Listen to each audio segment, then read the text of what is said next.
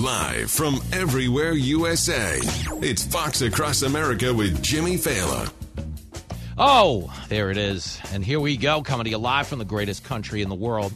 Broadcasting from the tippy top of the world famous Fox News headquarters in New York City. Big Tuesday episode of Fox Across America with Jimmy Failla, a man who did not go on the Seth Meyers show last night. No, ma'am. Joe Biden did. I don't remember that ever happening. No, it happened. We've got the clips. We're going to get into it. Uh, we're going to analyze it. Uh, that was a hot mess inside a dumpster fire, inside a train wreck. Listen, they got by, but the point is, we learned a lot. We learned a lot in that carefully choreographed interview, and uh, we want to give it a fair and proper analysis. It's not every day that the lowest rated president goes on the lowest rated comedy show. I think we should acknowledge the historical significance. So we'll start the show with that on a very busy Tuesday episode. Emily Compagno is going to be here.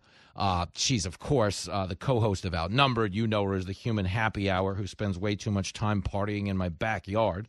Uh, we're also going to be joined by retired NYPD Inspector Paul Mauro. Katie Pavlich is in the house. And, of course, Brian Brenberg has been booked for a return engagement on the program. That's stupid.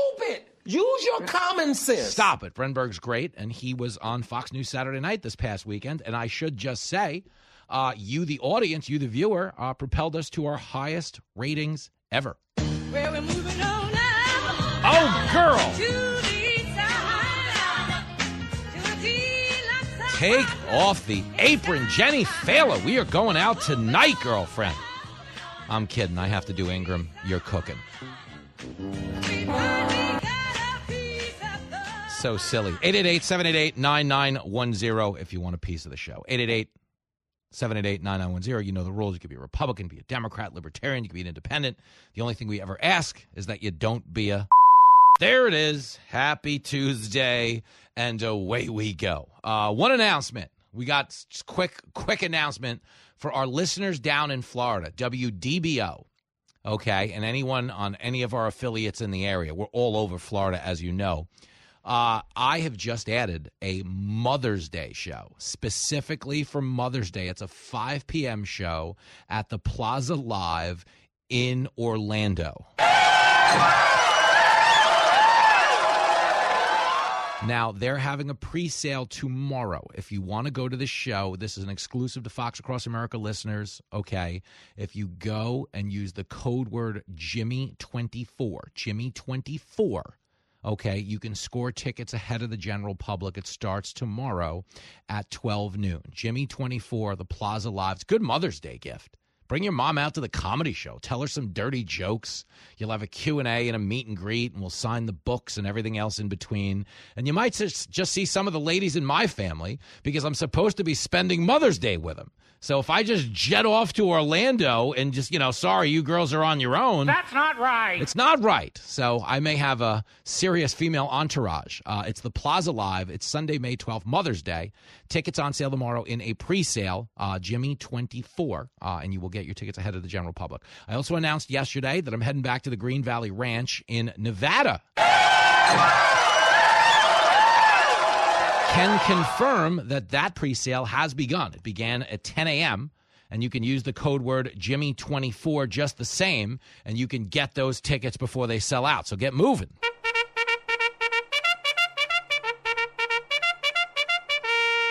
Telling you because I care. Because otherwise, what happens is I get all of these messages like, yeah, I wanted to go, but they sold out the freaking thing. All right, great.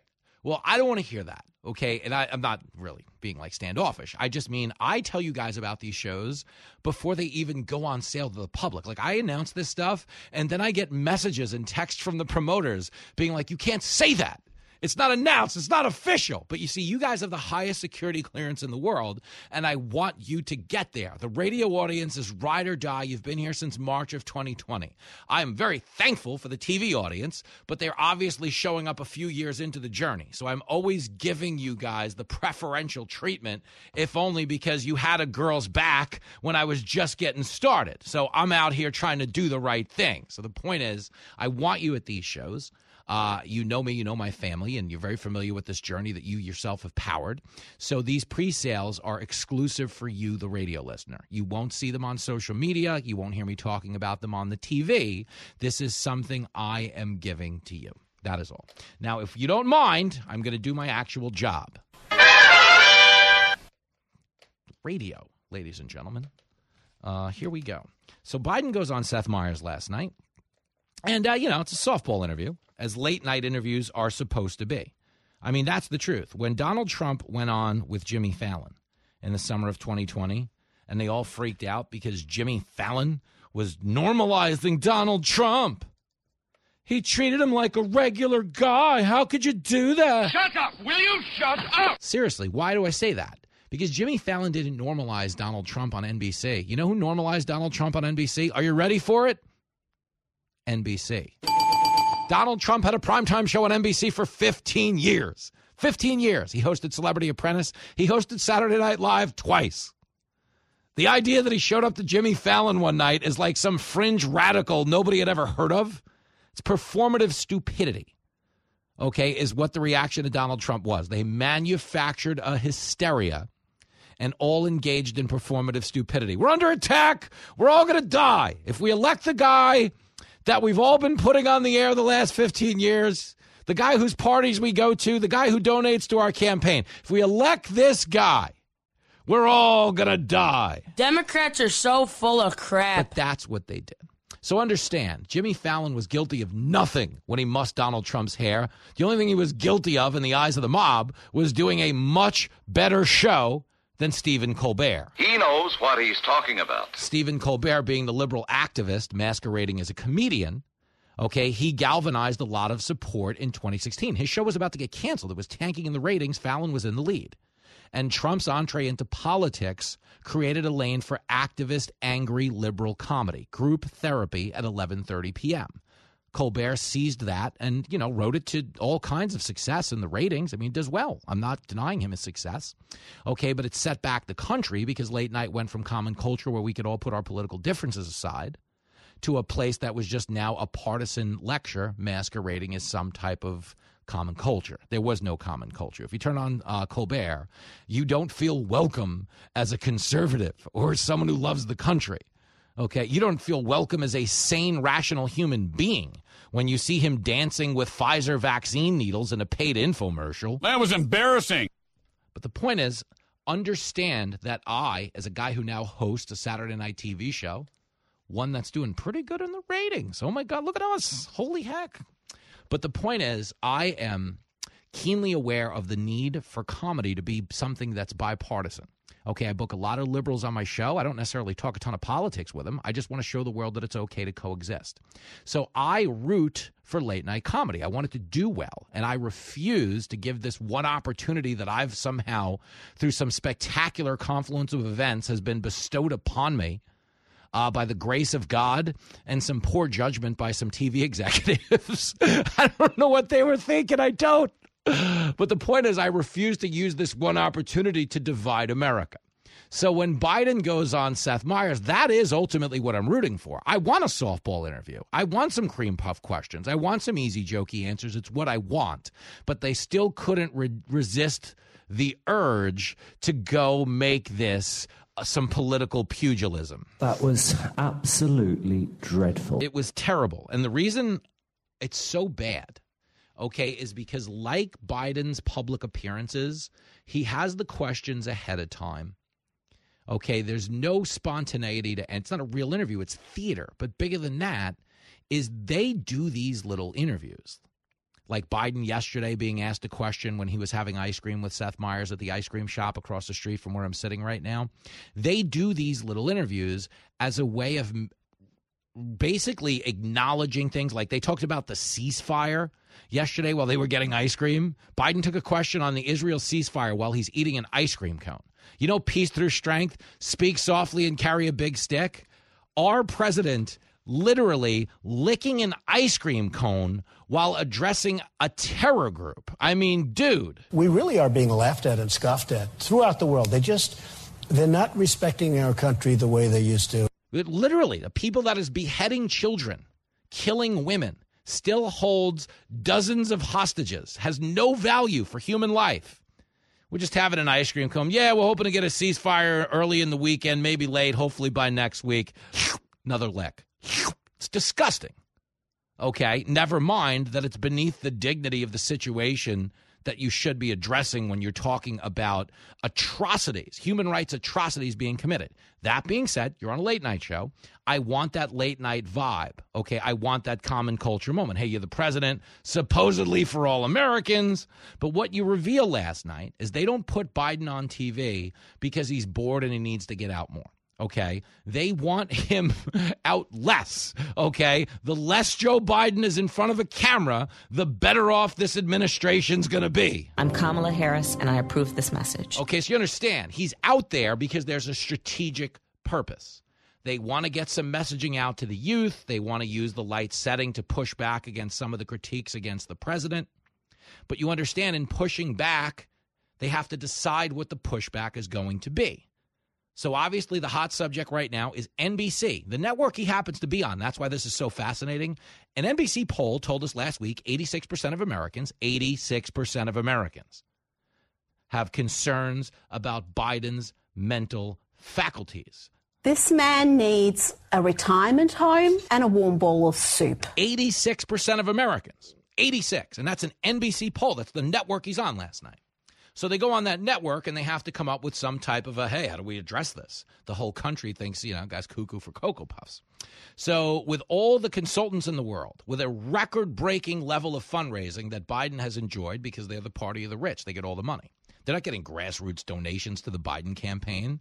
They're getting major, a gazillion dollars from super PACs and well heeled special interest groups that want the status quo in Washington. Fine. Listen, take the money. Any politician would. But the point is, okay, all of that think tank money decided that the best way to address Biden's cognitive issues is to say, I know you are, but what am I? That's what they came up with as a strategy. You cannot be serious. Oh, I'm serious. Here's Seth Meyers asking Biden about his age. The response is, oh, Trump forgot his wife's name once. Here we go, clip three. This isn't a gotcha show, but I do want to ask about it that says you are currently 81 years old. Who the hell told you that? Yeah. That's classified. That's classified. All jokes aside, according to recent polling, this is a real concern for American voters. How do you address that concern going forward as you come up to the 2024 election? Well, a couple things. Number one, you got to take a look at the other guy. He's about as old as I am, but he can't remember his wife's name. Yeah. And, uh, Oh, hey, way to go. You gotta do better than that. Okay, understand. Trump slips on his wife's name. I mean, the guy, in his defense, has had three wives. Uh, I don't, I mean, technically speaking, I'm not wrong. This guy will say anything. Listen, I'm just being upfront with you. He has had three wives. I mean, four if you count Stormy Daniel. This guy will say anything. But anyway, stick with me. Okay, they've decided to do the old Trump's old too. Okay, but the problem is Trump is old. Trump has slipped on saying Melania's name once. But Trump exclusively talks to living people. We don't have 10 public events on record where Trump has addressed dead people who weren't alive. We don't have one event on record where he shook hands with an invisible person, quit speaking in the middle of a sentence because he was done, or made the sign language interpreter shrug. I'll lead an effective strategy to mobilize true international effort to pressure. So when they try to pivot to, I know you are, but what am I? For a trillion dollars worth of focus group money, and they think this is going to solve the problem? Not even close. My goodness gracious. So he goes from that to this is the other end of the strategy, which is ideas, straw man arguments, things he claims Trump is going to do. Clip four. It's about how old your ideas are. Look, I mean, this is a guy who wants to take us back. He wants to take us back on Roe v. Wade. He wants to take us back on a whole range of issues that are 50, 60 years they've been solid American positions. And, um, and I really mean this sincerely. The, uh, I think it's about, about the future. And everything, every single thing we've done, I think we've got some good things done. Everything, and we, they told us we couldn't get them done because things were so divided. Mm. And uh, but I think everything, everything we've gotten done, he's this friendly state he wants to do away with if he gets elected. And I really think his views on where to take America are older than, anyway.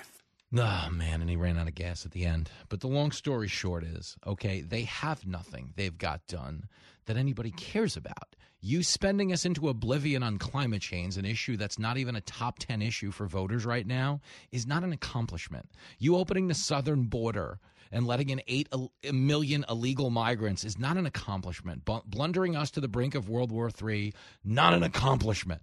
You know, Joe Biden says his campaign slogan is finish the job. It really should be finish the nap because the way he's governing, he's going to finish the country. And I'm out here in the real world and I know what's right or wrong or bullshit.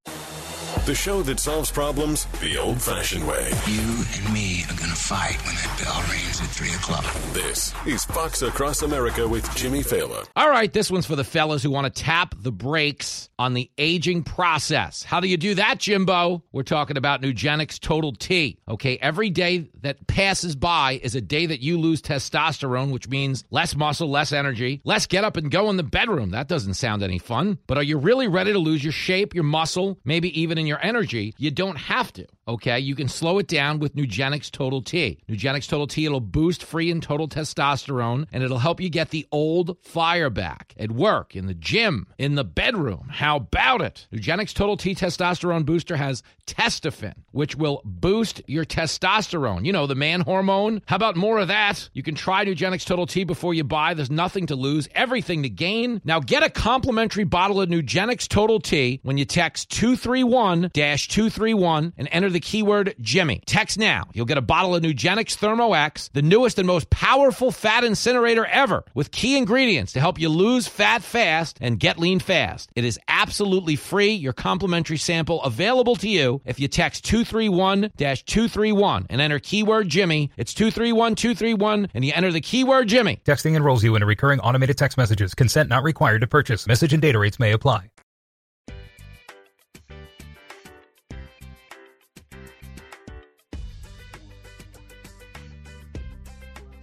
It is Fox Across America with Jimmy Failla. So here is Biden last night. He sits down on the Seth Meyers show. Everybody's all revved up, ready to go. Meyers asks about his 2024 agenda. Biden responds by saying what he thinks he's going to do with the 2020 agenda. That man belongs in a nursing home, not in the White House. This is a real clip. Uh, clip one. What do you would you want to do? What's your 2024 agenda? Because I feel like we live in such crazy times that that is one of the things I feel we hear less about. Look, the 2020 agenda is to finish the job.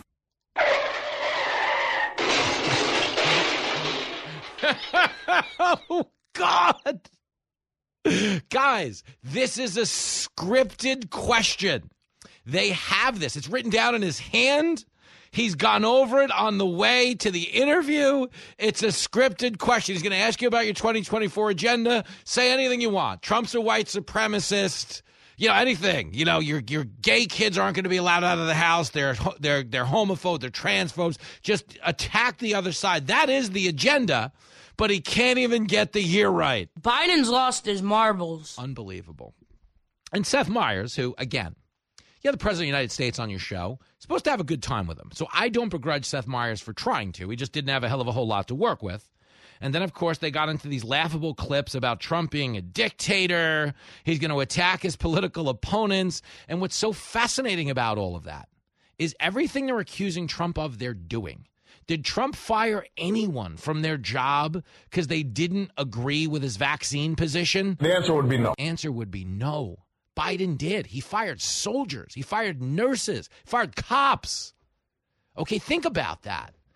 Did Trump jail any of his political opponents? The answer would be no. The answer would be no. Biden did. He's got his current, the guy who's leading them in all the polls. He's got him under 91 indictments that it appears the White House had a pretty heavy hand in bringing to the table. So the point is, it's a cream puff event that is basically a paid trip to the ice cream store for Joe Biden, and the guy can't even get that done. Get him out of here. Get him out.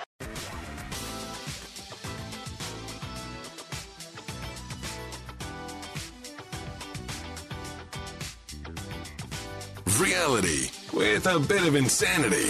It's Fox Across America with Jimmy Failla. There it is, back in action on a Tuesday. Jimmy Failla, your radio buddy, reachable to you, the listener, at 888 788 9910. I go back out on the road this week. I'm in Idaho Falls on Friday. I'm in Sacramento on Saturday. If you want tickets to either, foxacrossamerica.com. They put me in bigger venues on this tour. We sold out everything last tour, and everybody yelled at me on social media. Uh, it sounds like we're going to sell out pretty much what we do this tour, which is I'm humble. I'm thrilled. I'm thrilled to say it. But the point is, the one thing that always I always get this message, always, always. I'll post a picture Friday night from the Colonial Theater in Idaho Falls. You'll see me, my cousin Tommy's coming. We'll be half in the bag. It'll be a picture of my book. It'll be like best night ever in Idaho Falls. And the, the third comment will be like, "Yeah, I couldn't get a ticket." You suck, you jackass. And you make me feel bad because I want, like, I listen. If one of these shows sells out, I meet the public after the show. I will meet you. I will be there. Like when I'm playing casinos, I always go, oh, if you couldn't get a ticket to the show, I'm going to be gambling in the casino. And I am. I'm going to be gambling in the casino. I'm a mess. I'm a broken man. I tell you this all the time. Fat, drunk, and stupid is no way to go through life, son. Maybe, but it's a great way if you're a fan of what I do because you'll always have a chance to meet me. Okay. I am one of you. That's my superpower. I'm regular. Here's a little more of the Biden interview just because I found this all so funny, man. Okay, they're going on Seth Meyers because they're out of places they can stick this guy. They're out. Just understand, Seth Meyers, okay, is a weeknight show on a network. Okay, and I'm beating him in the ratings. That's not supposed to happen. And I'm not saying I'm good. I'm on a channel that's huge. It's a huge channel.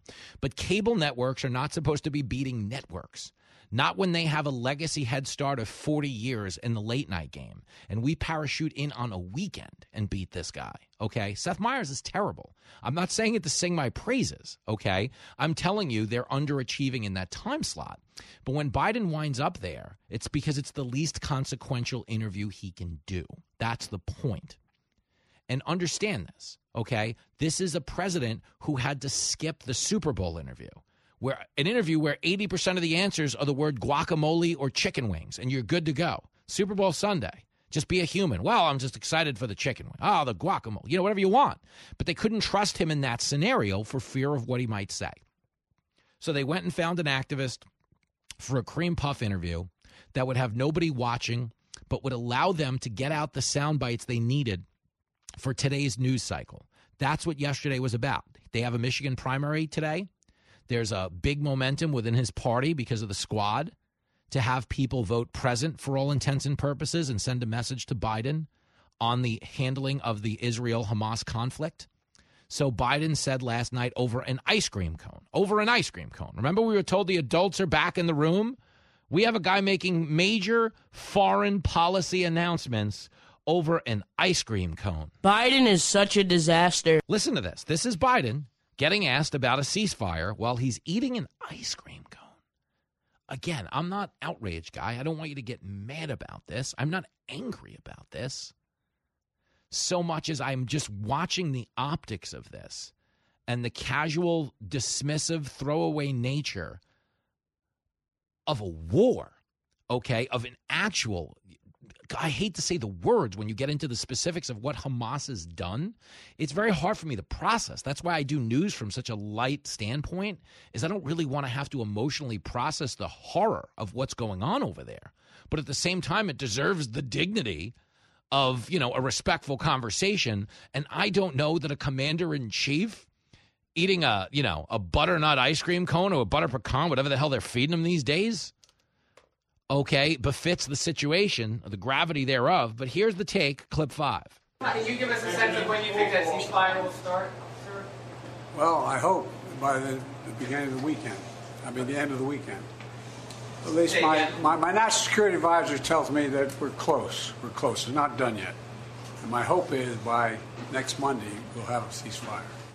Oh my goodness gracious. And remember this. This is a guy, he's saying that in between licks of an ice cream cone. What an idiot. Like we were told decorum was back in the way. The adults were back in the room. Remember this montage? This is after the inaugural address. Anybody who has any um, connection to reality about what is going on around them should have watched that and said, The adults are back in the room. It, it seems as though we have a, uh, a professional adult once again in the White House who's just simply doing the work. Really, the, the theme I would say is the adults are back. Still, it is a relief to have adults in charge. Now we have adults in the White House. Okay, the adults are back in the room. Um, there is a sense, I think, the world over that the adults have returned. We have an adult in the White House now, and it's glorious. Ugh. I'm surrounded by idiots. I mean, come on. Are you serious? The adults are back in the room. They're eating ice cream cones, talking about terror groups with Seth Meyers. They got the year wrong when they asked about their. Let me play this clip again. I'm in a really goofy mood. I'm about to go out on tour, and it's starting to kick in. Okay, I haven't been in that position in a couple of months. It's a very unique mindset. And you walk on stage, there's a thousand people screaming, and you're going to tell them jokes, and they're going to laugh. It's awesome. It's like the coolest feeling in the world. And it's starting to, like, the endorphins of that are starting to kick in. So I'm in a good mood. Make no mistake about it. I'm not playing you these clips, so I want you to get mad or I want you to get down on the country. I'm just, it's amazing to me that with all the money, all the, the amount of consulting money that goes into this presidency, and the people cashing the checks are as bad at it as they are. Okay, someone decided throwing this guy on the lowest rated late night show was the move. So they could just carefully curate sound bites and get them out to the press. Whether we're talking about a ceasefire or his 2024 agenda, there's only one small problem. I played this clip before. He doesn't know what year it is. We have a president that is clearly not all there. Clip one, here it is. What do you would you want to do? What's your 2024 agenda? Because I feel like we live in such crazy times that that is one of the things I feel we hear less about. Look, the 2020 agenda is to finish the job. I mean, did you hear that? The 2020 agenda. Just a bit outside. He tried the corner and missed. Got the year wrong by four years, and it happens. But then again, his response to, well, what do you think about the people concerned about your age? Well, Trump's old too. Trump got his wife's name wrong the other day. He's actually right. Okay, but again, when you look at the records of the two presidents, the polling shows 53% of people concerned about Trump's age. The number on Biden is 86%. Biden's lost his marbles. It ain't good. So I watch this stuff and I laugh at it if for no other reason than I'm a huge fan of process. Do you guys know who the great Mike Rowe is? Mike Rowe, Dirty Jobs, Shark Tank, all the cool things Mike Rowe has done over the years. He's fantastic. I did the Mike Rowe podcast in LA this week, and he just dropped it today. It's called The Way I Heard It with Mike Rowe. It's an hour and 15 minutes of he and I talking process, like how I built my career, how I write jokes, how I program the TV show, how I program the radio show. I can't encourage you enough to check it out. It's Mike Rowe, The Way I Heard It podcast. It's fantastic, mainly because of him, because he's just asking me really interesting questions that force you to sound interesting, even if you aren't. He's just that good of an interviewer. But the point is, what you'll notice in listening to it is I am obsessed with process. I love watching other comics and figuring out how they're getting their laughs or how they're writing their jokes, you know. Love watching singers and figuring out how they relate to the audience or how they, you know, position their voice so they can hit the high note. Things like that. So when I study politicians, whether they're in here in studio or I'm watching them on TV, I am absolutely, whether they realize it or not, breaking down their process the whole time. How do they relate to people? How do they buy currency with the audience? Are they self aware? You know, what seems to be their real motivating force when they're sitting here doing this interview? Is it to give me talking points and make votes? Is it to forget that they're actually out here to make talking points and get votes and just converse with me like a human because they enjoy it? You know, are they uncomfortable? I just, I love process. So when I watch these Biden interviews and I see how transparent the process is, it truly fascinates me, if only because they have that much money and they have that many consultants and they have the bully pulpit of the presidency. So, what you come to learn by the limited way with which they distill this president You know, the press conferences are fake. He has the questions ahead of time. He has a picture of the reporter he's going to call on. He knows which outlet she works for. They've given him the proper pronunciation right there on the cheat sheet, and he's just reading the answer. That's theater. But you realize when you're watching this presidency play out, when it comes to process, their options are really limited. It's like, do you know when there's a third string quarterback in the game? So they're like, well, like, you know, we're not going to be throwing any slant routes, just all hand it off, run it between the tackles. Woody Hayes, three yards in a cloud of dust. That's the way we're going to run the offense today. No high screens, no fancy out patterns, no stop and goes, no slants, no go routes, nothing. Okay, that's what you're watching with the president. If you watched that interview last night, forget the answers, forget Seth Meyers, forget everything. Just realize in how limited the back and forth is that they ran a play. They sent a play into the huddle last night. You're going to ask us questions. We're going to know the answer. We're going to attempt to deliver them in the English language with any luck. And that was the limited process of that interview. Now, I understand you have a very simple purpose, which is go on TV, get a couple of laughs, and assure the public that you don't belong in some type of a nursing home. Now, I got to be honest. If that was the goal, did they achieve it? Not even close. No, not even a little. But the process is very revealing because we've got two things happening now. Okay. They're pivoting to everybody's a racist and a dictator and a fascist, which is the ugliest form of messaging. Okay. And we're doing that in February. We got nine months till election day. I got a bad feeling about this. Seriously, nine months till election day, and we're already here talking about Hitler and fascism and. You ever seen such negative campaigning oh, in your life? Dirtiest campaign I ever remember. that's Johnny Carson in 1984. Do you imagine if he was looking at this today? Oh my God! Nobody talks oh. anymore about the issues. No, they simply just. This man is for toxic drinking water to kill your children. I mean, mm. but that's reality. But here we go okay? Because I'm not the only one noticing process. Okay, here is Pod Save America. Okay, as liberal of a podcast as they're so liberal they wanted to defund the cop and the village people. Okay, the show is staffed of former White House aides. I have great respect for these guys. They are good broadcasters. They've accomplished a ton in the space. I don't agree with a lot of their politics, but I'm not in the enemy business. It's not what I want to be in media for. That being said, we come at this from two completely different angles politically, but we seem to have arrived at the same conclusion when it comes to Biden. Here's clip six. For the better part of two years, the number one concern that people have had about Joe Biden is his age. Those concerns have predated Robert Hur. They have predated anything Trump has said, Republicans have said. It is not just about people who see like out of context clips or or that the Republicans put out or crazy TikToks or whatever else. If you watch Joe Biden speak, oftentimes he sounds frail and he sounds more frail than he used to, even in 2019 and 2020. I mean, think about that.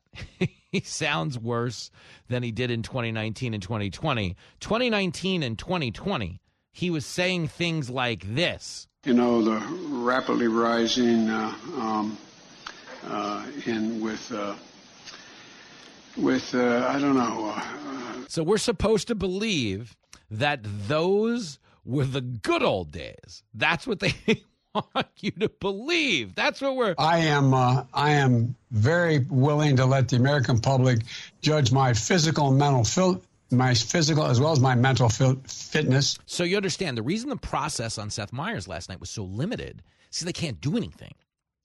For those of you who are football fans, Two years ago in the NFC Championship game, the Eagles were playing the 49ers. The 49ers quarterback Brock Purdy tore tendon in his elbow and was out of the game. So they had to have a running back, Christian McCaffrey, play quarterback.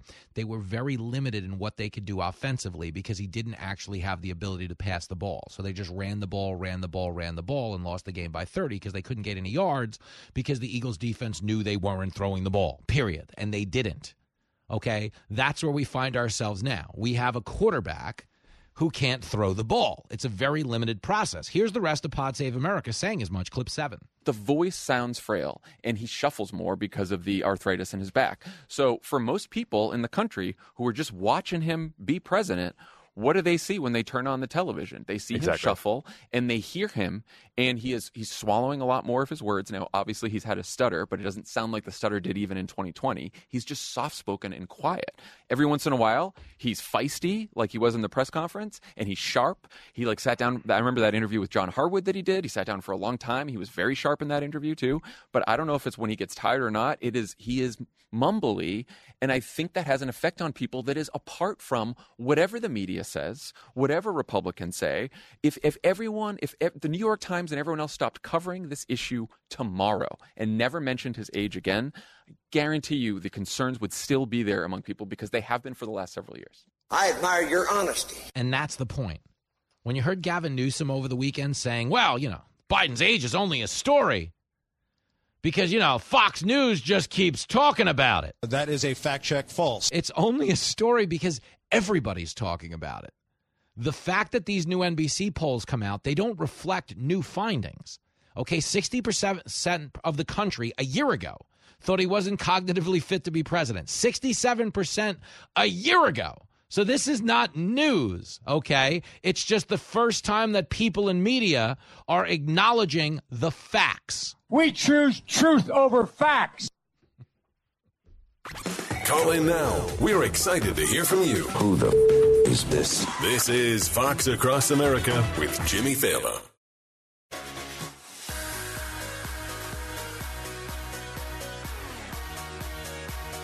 There it is, Fox Across America with Jimmy Failla. Biden's on Seth Meyers last night. We were talking about it quite a bit. There is a historic nature to this in that you're watching the lowest rated president go on the lowest rated show. I listen, you don't see that every day. You know, when Biden supposedly was going to head out to East Palestine, when was the last time you saw a train wreck visit a train wreck? Doesn't happen a lot.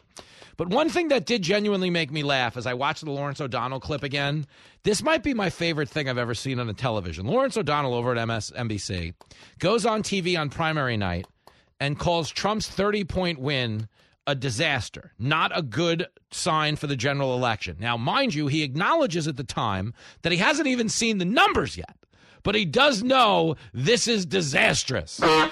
This is when you realize so much of what you watch on these cable news channels is just straight performance art. Here it is, clip nine. How is Joe Biden So looking these at this numbers- 37%? These numbers are disastrous for Donald Trump. Disastrous. Okay, that's the reason I mentioned that the big forgotten number of South Carolina, which is Joe Biden getting 96 percent. Okay, that's what you're supposed to get. All right, and Donald Trump's not going to come close to that. Donald Trump's going to leave 30 percent. I don't know, 25 percent, whatever it is—of the. 37 percent. Not yet. We don't know. We don't know what the result of this election is tonight, but it, it's going to be a very substantial number. Could be a third of the vote. He's going to leave that on the table, belonging to another candidate. You don't have a clue. Okay, Joe Biden, when he talks about 96%, was on the ballot against nobody. Donald Trump's on the ballot against somebody who did a town hall the night before on the biggest news network in the world, who's done five presidential debates and is a former governor, still goes on to win by 30. But Lawrence O'Donnell says a 30 point win is a disaster. Hilarious. Live from everywhere USA, it's Fox Across America with Jimmy Failla. Is it ever? We got a busy one coming up on this show. I mean, you talk about stacking the deck. Katie Pavlich, probably the coolest woman in media. Pound for, I love Katie Pavlich. She's going to be joining us. Emily Compagno, the human happy hour in the house as well. You're, of course, welcome with your calls, text, tweets, carrier pigeons. And then Brian Brenberg will close this out with some help from Paul Mauro, retired NYPD inspector. So, normally a show where we might have two guests. Uh, today, you see us armed with four, four guests on the docket. What in the wide, wide world of sports is going on here? You know what happened? They saw me on Fox and Friends this morning. Uh, it was, you know, I was on TV about six hours ago, and I probably I didn't look particularly sharp. Mikey was saying to himself, This could be a problem. "They're just going to fill this thing up like it's one of those shows where Chaffetz is guest hosting, and they have 713 guests every second of the show." I think Mikey thought I looked hungover on TV, but the joke is on you. I did no no no drinking last night. Nothing. I was uh, hanging out with Jenny Failla when I got home from Watters' World, and now I'm back on the radio with you, trying to hold this country together at 888-788 9910. Uh, you know the rules. Say it every day. Be a Republican, be a Democrat. libertarian. Uh, you could be dating a guy in Hamas. Doesn't matter. You're all welcome. Pick up the phone, 888-788-9910. Uh, be a Republican, be a Democrat. Don't be a... As we get underway, as we get underway in this big hour, talk about an embarrassment of radio riches. If you're listening on WDBO down in Florida, uh, we just announced that I'm coming to your town in Orlando on Mother's Day. It is Sunday, May the 12th. I am at the Plaza Live, and the pre sale starts tomorrow. It is exclusive to radio listeners. I'm not announcing this on TV, I'm not announcing this on social media. If you listen to the show, you will have early access. You'll be on the inside. The, the pre sale code is Jimmy24. Okay, this is also happening out in in Vegas at the Green Valley Ranch. Uh, that pre-sale started today. If you use Jimmy24 with your stations casinos at the website, uh, you can get tickets to my July 5th performance. Friday night, July 5th, I will be back at the Green Valley Ranch. We better sell it out again. Don't make me look bad, man. But I'm pumped up to get back on the road. But in the meantime, I am here with you talking about some polling uh, in regards to the 2024 election. oh, I'm in trouble. It is bad. Okay, this is a Harvard, a Caps Harris poll, Harvard Caps Harris poll. Okay, finds that former President Trump leading Biden by six points in a head to head race. Come on, man. Okay, understand why this is so significant. Okay, the polls historically have undersampled Trump's support meaning going into the 2020 election, even though he lost the election. Wrong. Okay, well, you can tell me otherwise, but Biden did become the president. The point is, going into the 2020 election, there were states that Trump was projected to lose by 20, like Wisconsin, that he winds up losing by less than a tenth of a point.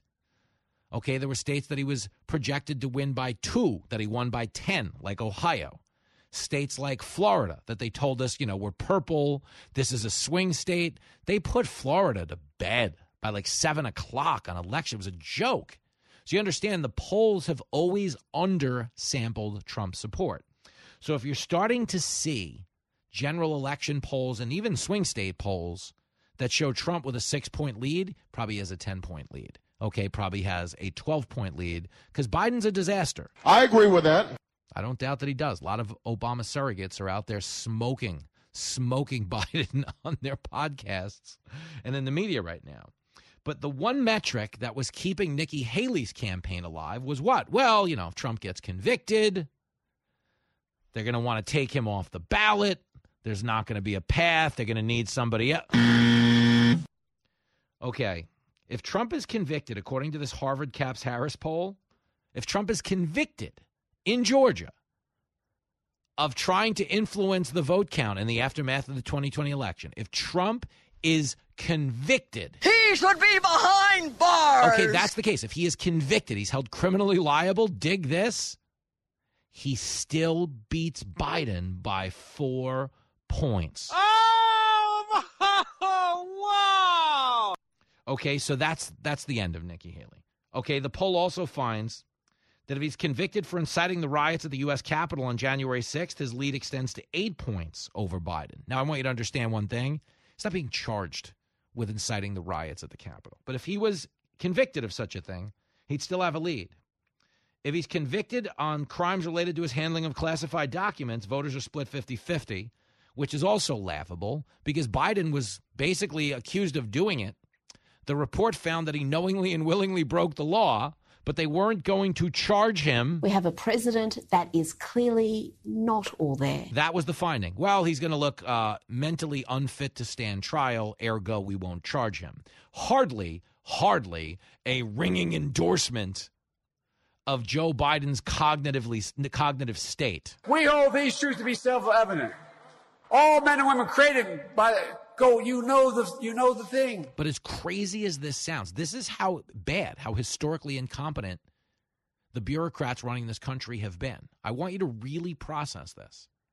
Okay you haven't seen a positive headline about donald trump probably since the year 2015 seriously you haven't seen a positive news cycle since the year 2015 Trump got peace in the Middle East. He got Arabic nations to normalize relations with Israel, something they said could never be done.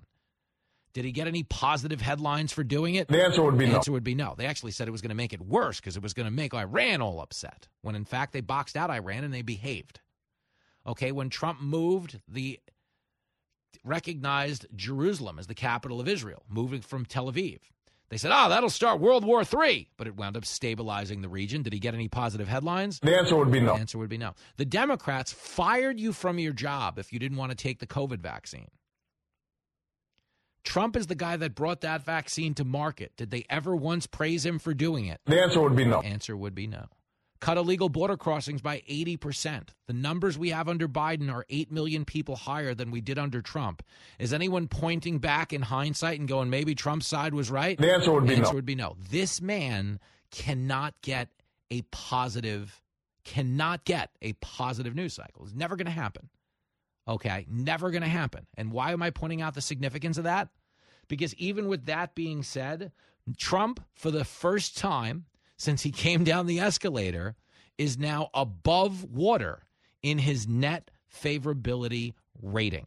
Think about that for a second. Trump, okay, the guy, the January 6th guy, they want you to believe.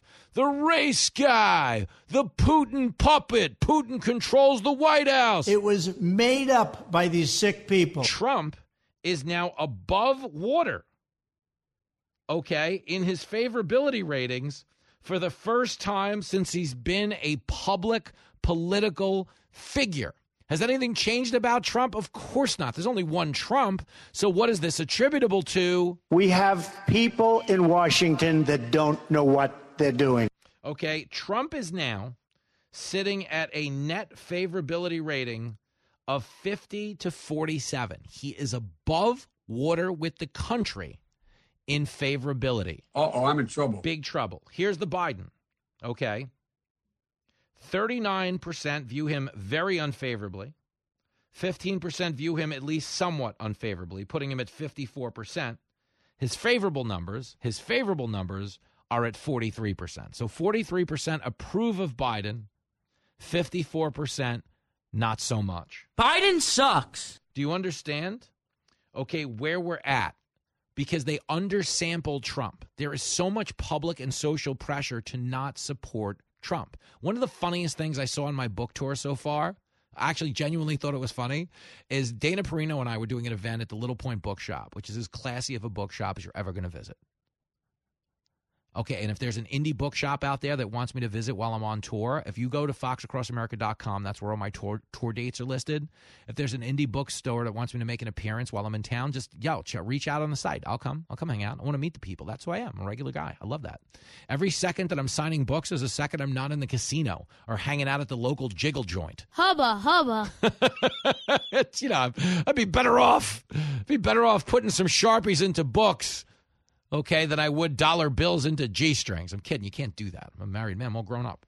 But anyway, jokes aside, okay, when you realize, when you realize in this moment that Trump is now sitting on a favorable, on a favorable record, Biden is sitting on a net negative record of 11 points. And they undersample this guy wildly everywhere he goes. Okay it, Joe Biden is done, man. It's done. And something that came up today in one of our planning meetings here at Fox is, you know, we my TV show. We have to schedule, you know, where you're going to be on what date for stand up and how we're going to shoot the show. Are we is the show coming to the Majestic Theater in Dallas on June 7th? Maybe. We haven't decided yet. Uh, you know, to wear something nice, you might be on TV. You got we're doing things like that. You know, the political conventions. July 15th, we'll be in Milwaukee getting ready for the RNC. You know, August 25th, the date of significance because that's around the time they run the DNC. So the Democrats and the Republicans normally have their political conventions either back to back one week and then the next or maybe a few weeks apart traditionally. Okay, the Democratic primary is on the last possible week they can legally have it this year. Why is that significant that they're going so late into the cycle? Because they want to leave the door open on replacing this guy as long as humanly possible. Ah, you have a good eye, my man. That's what it is. Republicans are doing theirs July 15th. They know who the nominee is. Get him out there, let him campaign, throw the weight behind him, have a convention, talk about how life was better under Trump than it is under Biden. They've got an easy sell. Yeah, there's people going to yell about January 6th. You're going to watch those footage, that footage forever. But at the end of the day, Trump's not being charged with insurrection. He wasn't trying to overthrow a government he was currently in charge of. They weren't going there to stop the certification of the vote. Okay, they were protesting. It was out of control. We condemned it in real time. None of the violent acts you saw on TV that day are okay by me. I was condemning political violence long before it became trendy on January 6th. Okay, we saw the George Floyd riots do $42 billion. Okay, excuse me, $10 billion worth of property damage. They killed 42 people. Okay, no Democrat was out there saying go home. No, Kamala Harris, if you remember, tweeted a link to bail out the violent protesters in Minneapolis that had torched 100 black owned businesses in the name of some type of racial progress. They lit police stations on fire. It looked like we were watching a societal collapse. Do you remember when CNN told us it was a fiery but mostly peaceful protest? People aren't buying it, CNN, you dumb bastard. They literally, protesters, they had to go off the air because protesters broke into their headquarters. No, no, these are peaceful. I don't know what these Republicans at Fox News are talking about. Anyway, I got to go. They're in the lobby. Run! That happened. I mean, think about the insanity of that. But the point is, January 6th, bad. But despite January 6th, despite all these absurd indictments that are going nowhere, okay, the guy's still winning in the polls because most people see through the charade now. Nobody, nobody thinks Trump is an airtight choir boy. We know he says crazy things. We know he can be crass. We know he can be pugnacious. I mean, evangelicals don't square with him at all, other than the fact that he appointed pro life justices. You can't actually be an evangelical, okay, day in and day out, and say you're okay with some of the social views this guy has had on the come up, but you value life above all else. And if Trump is as committed to life as you are, of course you're going to vote for him over the guy who's prioritizing late term abortion and no limits, as Gavin Newsom spoke to the other night on the TV set. Okay, understand Trump has the hold that he has because he exposed this charade for what it is. The country is being run under the Biden administration by basement bureaucrats that have 76% of Americans thinking we're headed in the wrong direction. Okay, if you're supposed to be the competent adults in the room that are back in charge of this thing and order has been restored, we shouldn't be on the brink of World War III. We shouldn't have 8 million illegal people in our country and a record level of fentanyl poisoning deaths. The schools shouldn't be failing. The crime rate shouldn't be soaring. You're supposed to be competent. But we're being told, oh no, the, the things we've done. I mean, man, look at all the money we spent on the climate nobody cares about. Nobody cares about climate change because nobody can control the weather. Nobody cares. Okay, if climate change mattered, they would have passed a climate change bill. They wouldn't have passed the Inflation Reduction Act and then bragged that it was the largest climate bill ever spent. What a fraud. But that's how they got their agenda across the finish line. That's what the bureaucrats are doing. Okay, they're Trojan horsing their agenda in place of yours. You wanted less inflation. So they're like, I've got it. We'll do climate change. You're like, what does that have to do with inflation? And they're like, well, nothing. this is politics as usual. That's just how it works. So after four years of seeing politics as usual, there's no amount of scandal or Trump baggage that's going to scare Republican voters off the scent. And I'm saying that as much for the Biden supporter as I am for the Nikki Haley supporter. You are correct, sir. The show that's not afraid to tell you the truth. Not only are you not a very nice person, you're also a slob. Fox Across America with Jimmy Failla.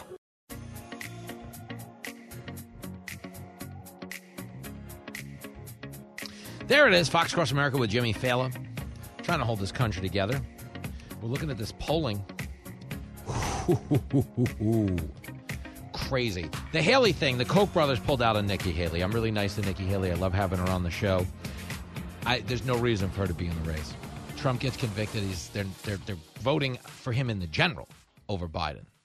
And again, you know, Nikki can make the case, as I've made, that she has better options against Biden in the general, but you do have to get the nomination to be in the general. Like I don't doubt I would be a phenomenal date for Julia Roberts. She'd find me funny. I could tell her jokes, the taxi stuff. I've seen things. We have some mutual friends in Hollywood. She'd probably find me to be a pretty fun date.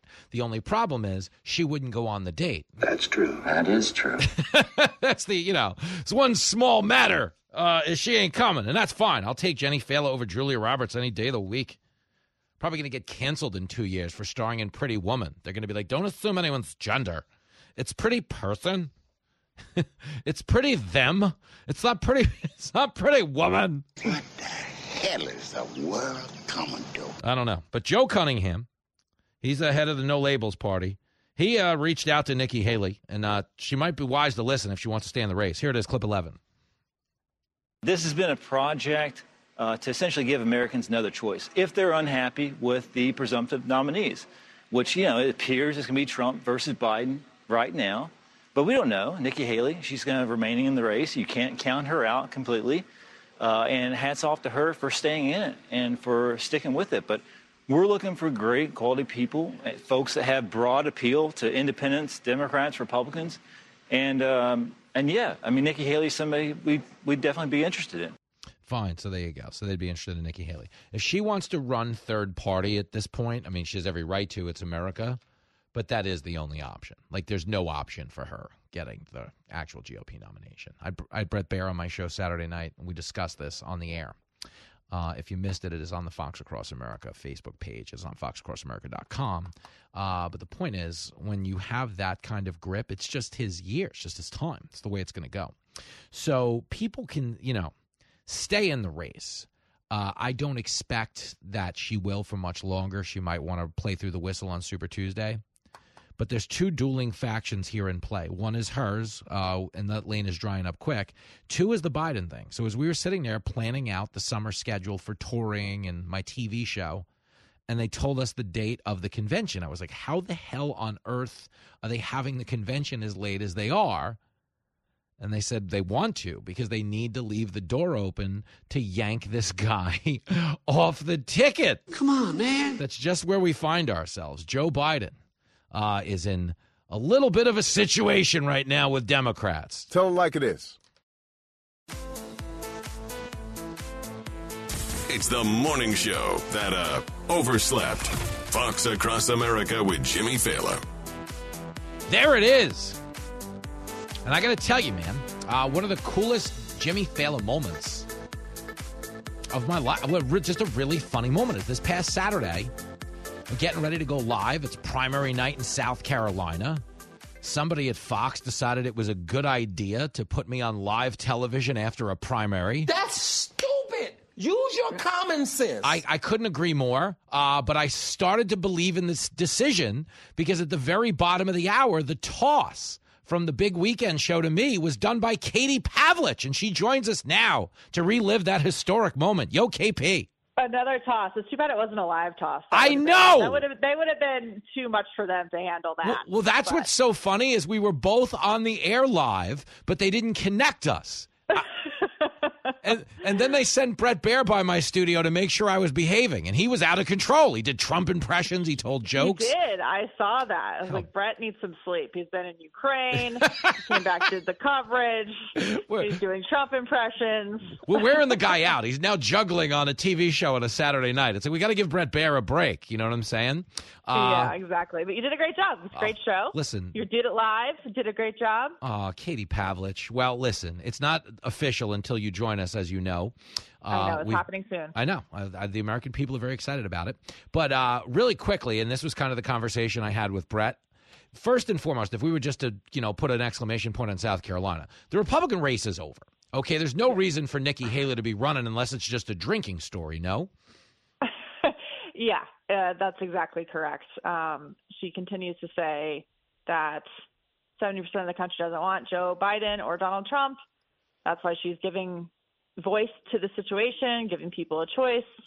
She also called uh, during her speech that, you know, said that they we're going to have a Soviet style uh, election, which I thought was a little over the edge. Like, Yeah, no, yeah. we're having an actual democratic American style primary process, and you're losing in that process. It's not a Soviet style process at all. Um, so there are big questions now about what she's doing. I, know, I saw Mollie Hemingway warning about her potentially Liz Cheneying herself Yeah. if she's not careful.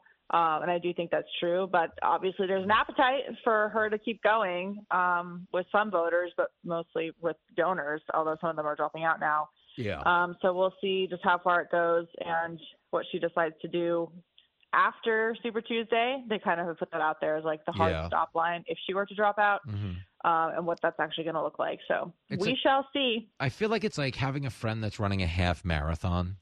It's like you just like you got to hear about it all the time. There's the pictures, there's the press events. Like just run your half marathon. But here we are. this Uh, is why, yeah, this is why I won't ask you to run a half marathon with me because I just I'll talk to you about it all the time. You will, right? That, yeah, Are you- exactly. are you that You probably show up wearing your god awful Carole Baskin sneakers to run it. Too, Yo, so hold on a second, Katie. Pavlich. Shots fired. Now I know we've discussed these shoes in the past. Uh, but I will tell you that the the wardrobe department, uh, who thinks pretty highly of both of us, was Uh. actually on board with my gold spiked sneakers. Are you telling me this is where you draw the line in the sand? I mean, they're pretty intense. I, I did see you wearing them the other night on the show. Mm-hmm. Um, you know, to each his own. But you did tone it down with a, Wow. a jacket that wasn't too clashing with the shoes. Okay, fair. Um, but they're they are sharp enough that if Carole Baskin were to ever be in your presence and try to feed you to her tigers, you'd be able to fend her well, off. th- well, that's why I have them in case Carole pours sardine oil on my feet, like she clearly did to her husband.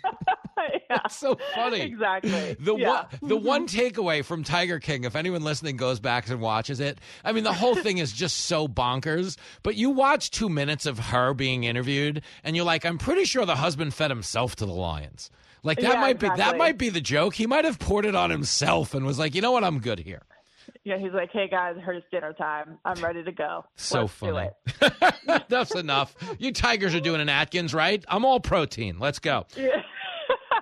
Oh, that's funny. Um, on the Twitter this morning, somebody posted a, a flashback State of the Union of Bill Clinton.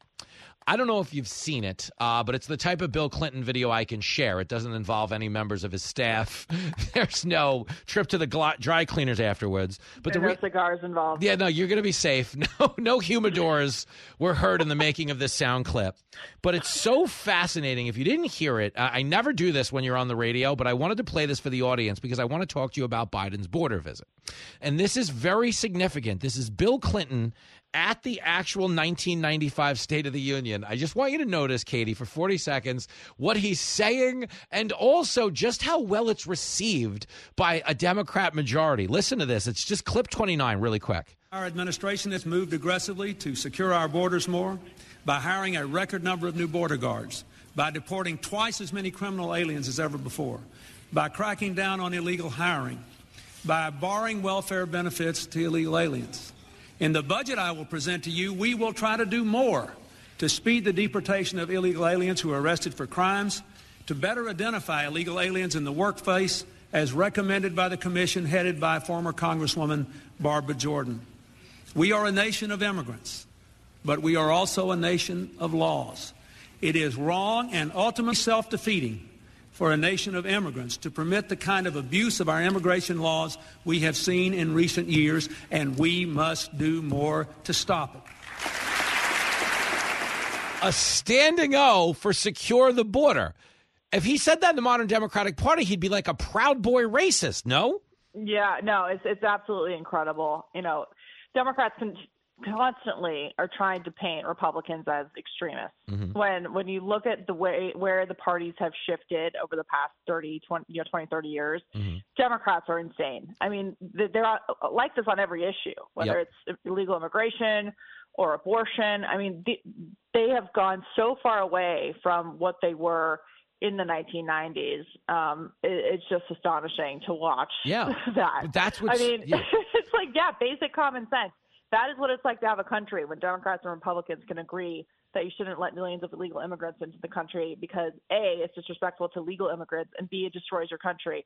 And yet here we are. And Joe Biden, I'm sure you can find sound of him agreeing with that. Oh, yeah, he's Um, standing and cheering right there. Yep, and yet he invited them all in when he ran for president the first, you know, in 2020, and he's doing nothing to keep them out now, even as they're killing people in our country. Yeah, it's insane. We're talking to Katie Pavlich. Um, this is the thing that I, I come back to a lot. I think political opposition is supposed to have a basic decency. And what I mean by that is you can oppose the other party in the name of trying to win elections, but when you're actually abandoning uh, the principles of the country that we all agree on to be true in the name of those political points, because they've supported border wall funding under Obama and Bush. So the idea that Trump wanting a border wall is suddenly racist and we should be building bridges and not walls, like you are actually abandoning political decency in that moment because people are, as you said, dying. People are getting poisoned.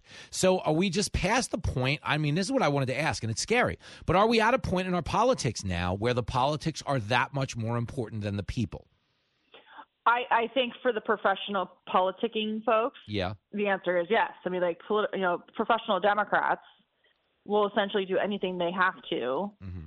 To maintain power, and mm-hmm. that includes importing millions of people who they eventually will try to strike some deal with to mm-hmm. get amnesty and to vote. Mm-hmm. And the cost of that to them is it's okay if they commit a few crimes here and there. It's fine if they murder a few college students here and there because that's the price we pay to have unlimited political power in this country. That's how we get all of our money through the federal government to all these NGOs that we support to fundamentally change the country. Mm-hmm. The, you know, people are wondering why there's not more outrage over this um, murder in Georgia mm-hmm. of Laken Riley, mm-hmm. and it's like because they see it as an okay thing. It's a cost that they pay, a risk they take for the sake of their agenda, and that's just the truth. Yeah. Or else they'd be doing more to stop it. It's gross. Like the just the actual Yep. indifference to life. It is. It's truly gross if when you realize that that's the lens they see it through.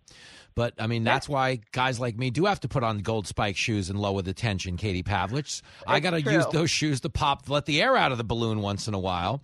Yeah, Uh, they're good self-defense mechanisms. Thank I would you. not run near you. Yeah, well, the joke's on you because I don't run, so you don't have to worry about. Those are walking shoes. Yeah, the half the half mile thing. I might drive you a half mile on the on a taxi meter and charge you thirty five dollars for the privilege. We'd see. Uh, one last thing, then, before I would let you go.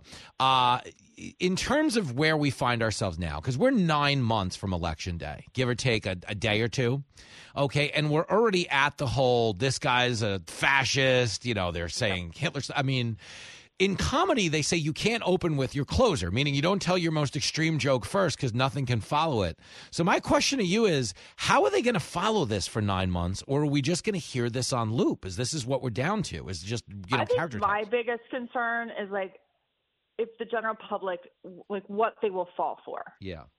right? Because they've done everything. They're trying to bring the Russia collusion narrative back. They're trying to bring back that he's a dictator because he's joked about being a dictator for one day. Mm-hmm. They're trying to say he's corrupt. Um, they they just everything that they've thrown at him already. Yep. You know, people fell for in 2020. So I'm just wondering, like, what what thing will work this time? Yeah. Um, and you know, we. I try not to give the media that much credit, but I do think when you have 98% of the coverage Yeah. negative against Trump, like it does make a difference. Mm-hmm. But maybe people are just tuning it out and looking at their lives and saying, "Oh, I don't know, my grocery prices are up 30% and I didn't get a raise last year." Yeah. Or like, gas prices are three dollars a gallon. Uh, I don't know. I feel like we're gonna get nuked at any second. I don't know. Like maybe Listen. stop like the Chinese balloons from flying in here because they could carry something crazy. I don't know. Just wondering. Listen, I- I'd love to sit around and watch Joy Reid have a mental breakdown on TikTok, but I've got to sell some feed pictures to pay my bills. It's just like yeah, exactly. this is right. the this yeah. is the country we're living in. And yes, I don't need Also, could people stop taking those videos so close to their face? Like, guys, there's so many tools now. Like, there are tripods, there are ring lights that hold your phone. Like, you don't need to shoot your your video like right in front of your face. I don't care who you are. Stop doing it. It's it's true. It's like it's like dentists are bothered by how close the face is in these videos. They're like, all right, I look at this all day. Uh, Katie Pavlich, you could never be too close to this program. We love you, pal. I'll see you on the TV soon. See you soon. Miss Thank you ready. There she goes, the great Katie Pavlich. There we go back after this. It's the fastest part of your workday. Wow, you're pretty quick for a big guy. Fox Across America with Jimmy Failla.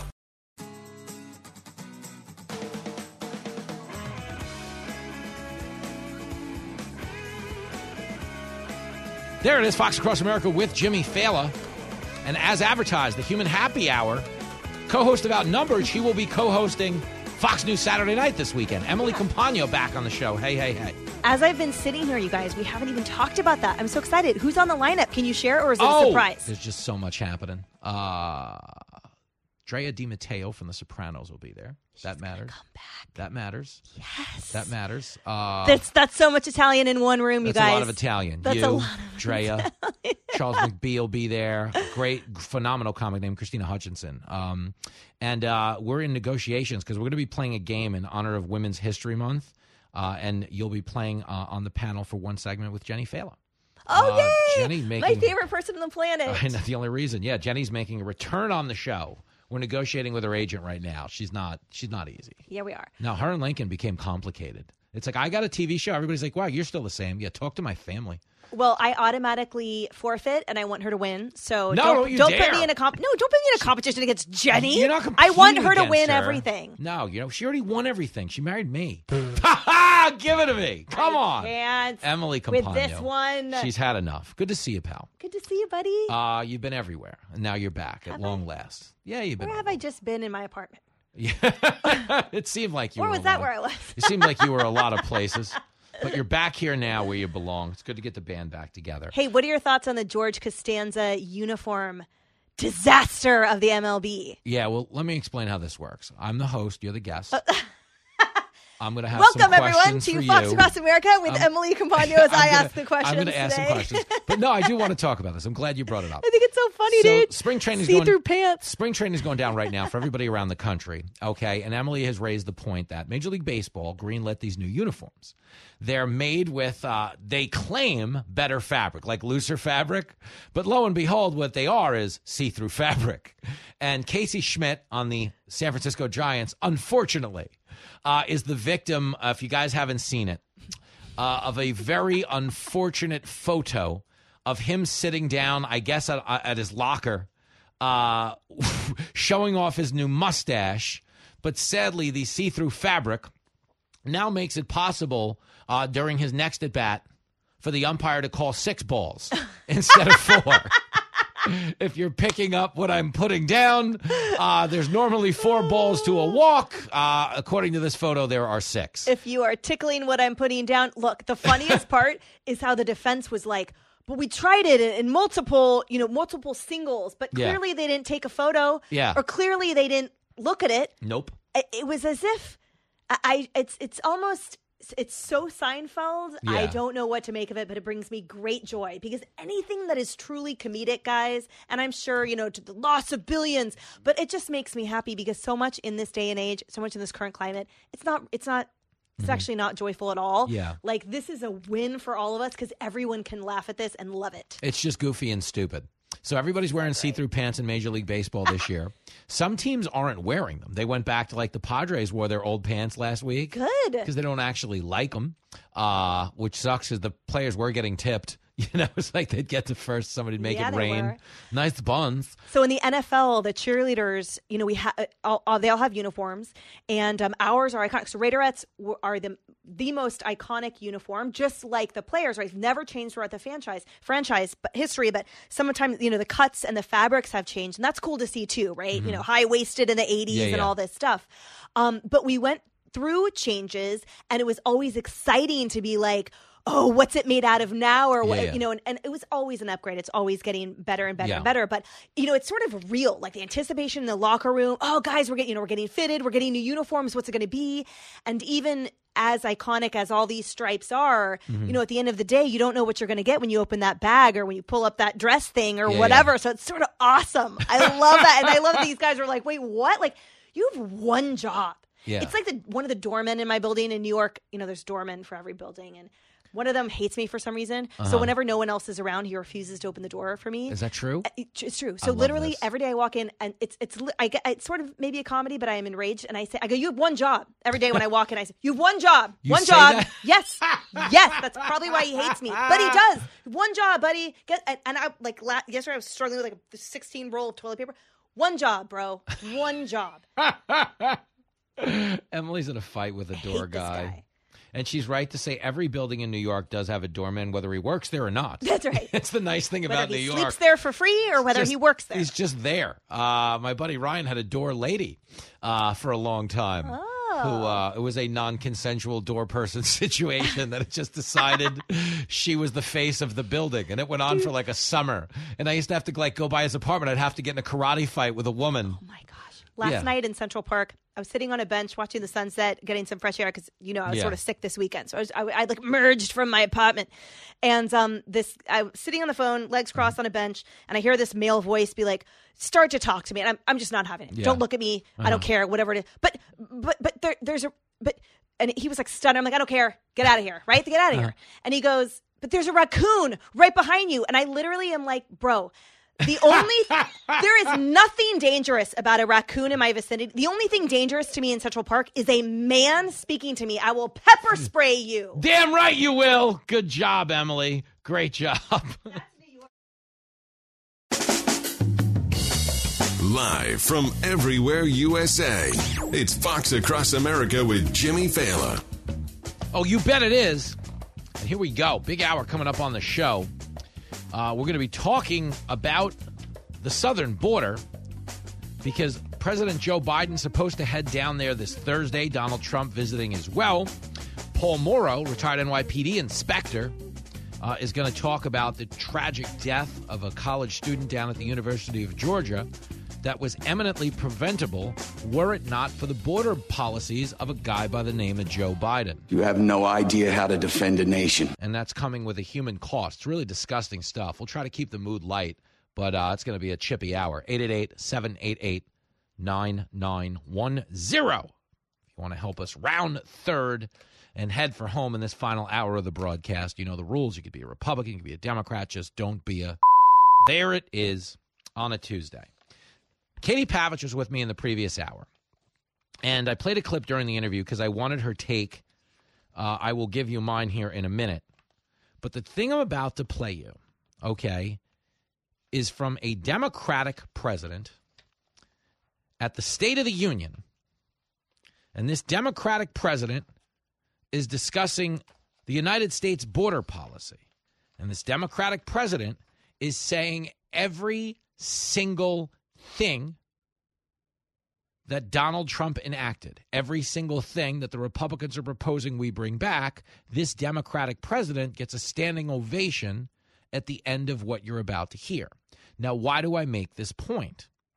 Because this is from an era, okay, where we had something called common interest in Washington, where winning the next election, as important as it was, wasn't going to come at the expense of our safety, wasn't going to come at the expense of our children who are being poisoned by fentanyl, or college students who are being killed by migrants who have violent arrest records but are still out on bail because of woke initiatives. Everything woke turns to. This is Bill Clinton. Okay, this is 1995.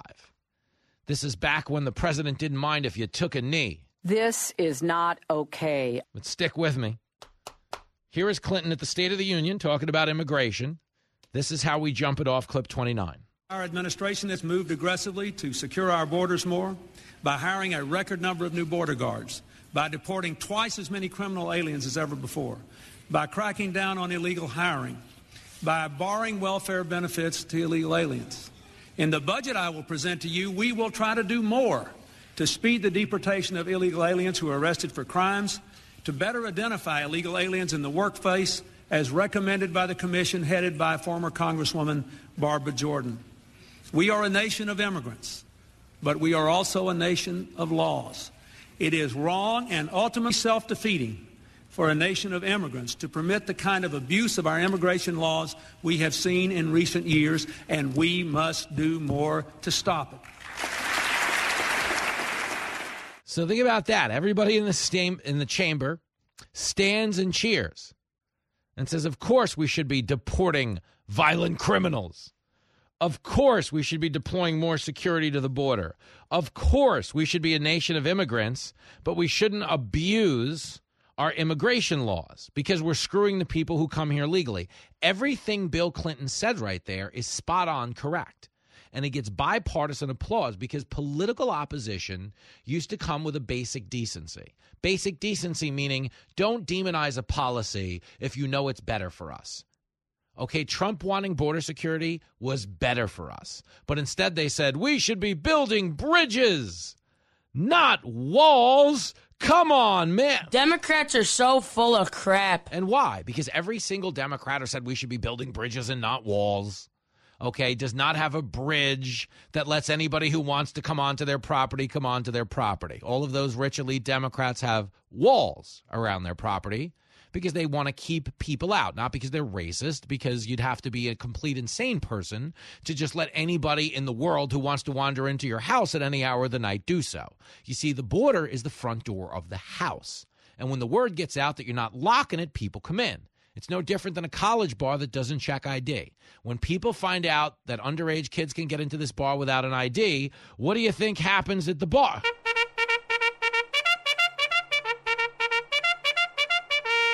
everybody shows up. Okay, we have turned our southern border into the college bar that doesn't check IDs. Ergo, we've created a humanitarian crisis. Why did we do that?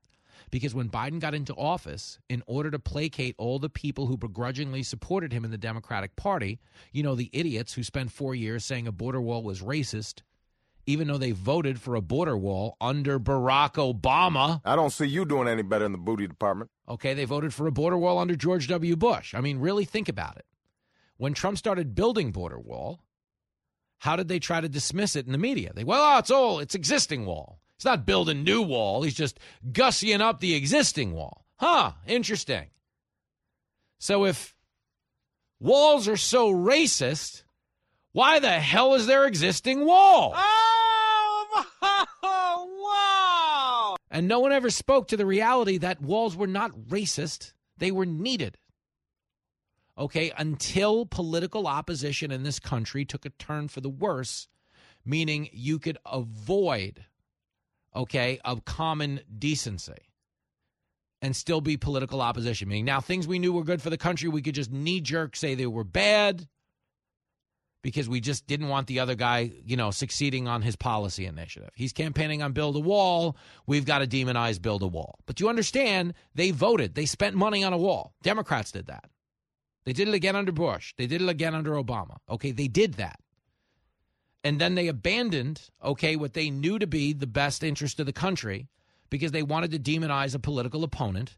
So we opened up the border when Biden got into office. He signed executive order after executive order eliminating the border wall. I don't remember that ever happening. But it did. They killed the wall. They killed Remain in Mexico. They fought to the Supreme Court to get rid of Title 42, which is a COVID era screening provision that would subject people at the border to the same health provisions we're being held to here in the country. They fought to eliminate that. So if you're coming to the border, no COVID checkup, welcome. Okay, but if you're a legal tax-paying citizen, you couldn't go to school, you couldn't go to church, you couldn't go to work, but you could come into this country illegally. You cannot be serious. That's what they did. Okay, and all the places under Trump that declared themselves sanctuary cities. No, no, no, no, we're a sanctuary city. No human being is illegal. Trump doesn't want them. They can come here. That we're a sanctuary city. That's what they said. Why did they say it, guys? It was posturing because Trump wasn't letting people in. If he's not letting people in, you don't actually have to take anybody. Bingo. So they were sanctuary cities. It was branding, it was posturing. Hey, look at us. We're the good people. We're tolerant. We're inclusive. You know, the poem on the Statue of Liberty give us you're tired, you're poor, that whole thing. That's us. No human being's illegal but they didn't have to take any human beings. Now that they have a border policy that lets anybody who wants to come in come in, okay, now they're being forced to take people. And what is Eric Adams now saying? The guy who famously, famously ran on the poem on the Statue of Liberty. Donald Trump says, you know, sanctuary cities are bad. He's entitled to his opinion. New York's a sanctuary city. Well, here's Eric Adams, the New York City mayor, now calling on the city to change its sanctuary laws. Listen to this clip 33. Those small numbers that are committing crimes, we need to modify the, uh, the sanctuary city law that if you commit a felony, a violent act, we should be able to turn you over to ICE and have you deported. It is a right to live in this city, and you should be you should be not committing crimes in our city for doing so. Right now, we don't have the authority to do so. I mean, man, Shut up, fool! And I only say fool because he created this mess. Now he's trying to avoid the political liability by saying, we don't have the authority. to do so. People are committing crimes. We don't have the authority to turn them over to ICE. Hey, you know what you have the authority to do? Are you ready for it? You have the authority to lock them up. You have the authority to lock them up and keep them there. Okay, maybe you can't deport them. Okay, maybe you really can't because that's how dumb these laws are. But understand, you can enforce the other laws that say we should have more contempt for the criminal than their victim. In the current woke way of life in this country, we're now reimagining policing through the lens of the perpetrator. Hey, I know a woman was thrown in front of the one train and killed, but she's dead. Screw her. What about the other guy who's still alive who did the pushing? You know, he had a rough childhood, you know. You know, historically, if you look at the numbers, a higher percentage of his people grew up in poverty, you know. Ergo, you know, he's just going to throw people in front of the train once in a while, and we should be thinking about him, right? No, of course not. But that's the policy they came up with. It's people with a dirty mind that think like that. Okay, let me give you the rest of Eric Adams. I'm just a city mayor. I can only do so much. Here it is, clip 34. We've handled 177,000 migrants and asylum seekers. And out of that 177,000, uh, over 100,000 are now self-sustaining. We were able to put permanently into a place instead of being on the taxpayer's roll. People tell me all the time, they see me on the street and they say, well, Eric, why don't you stop the buses from coming in? It's against the law. I can't.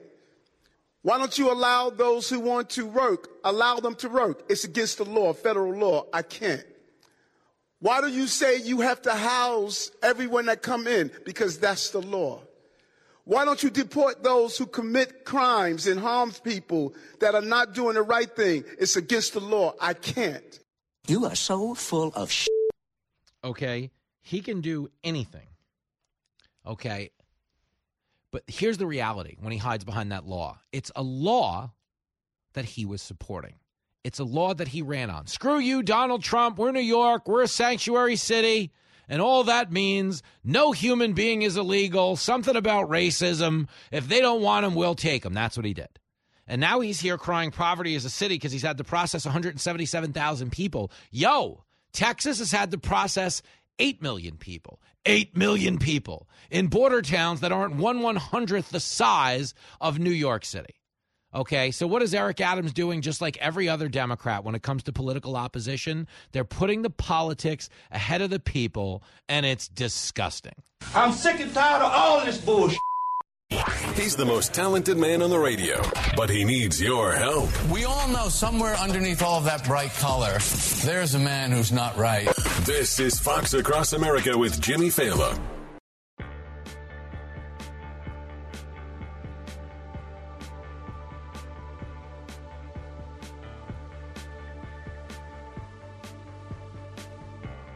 Caucuses. It is Fox Across America with Jimmy Failla. Uh, we are joined uh, for a fleeting moment here by the new face of Fox News.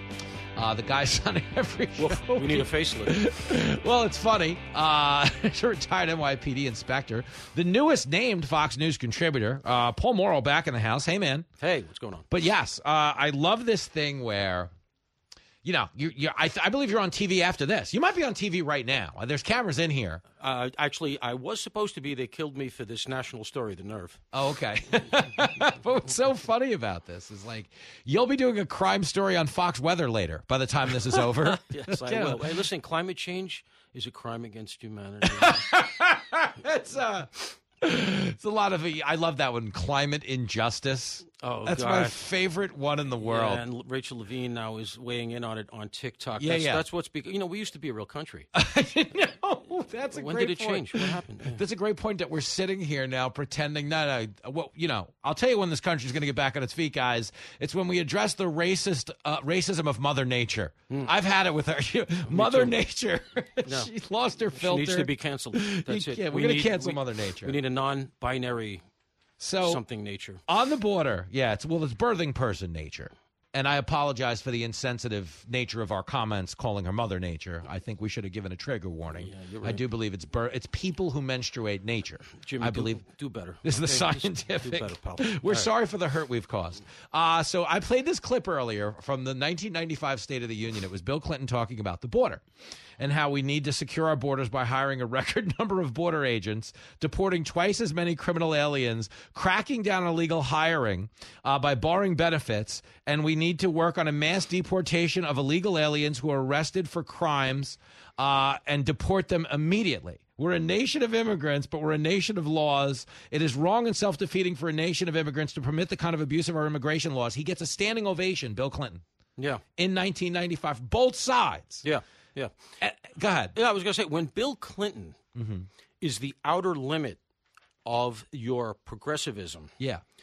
You know that the country resides someplace well to the right of that. Yeah. You know, and that's the outer limit. And th- what's happened is there's, you know, just to be serious, there is a real bullying aspect of the Democratic Party. That that's where the energy is. Yep. It's where the money is. Yep. And they are the tail that's wagging the dog. And now, of course, the more mainstream Dems are sort of waking up to it and saying, okay, we have to push back on the squad and others. But it's very much too little, too late. And that bill that came out of the Senate was obviously not the answer. A bill Yeah. that allows for five thousand law breaking, right, law breakers to come Yeah. into the country, and then we're going to assert, then we're going Yeah. to enforce. You know, that's like saying, okay, look, you know, we know you're a serial killer. We'll give you five bodies a month. Yeah. and then we'll start to look at it. You know, I mean, come on, the law's the law. That's it.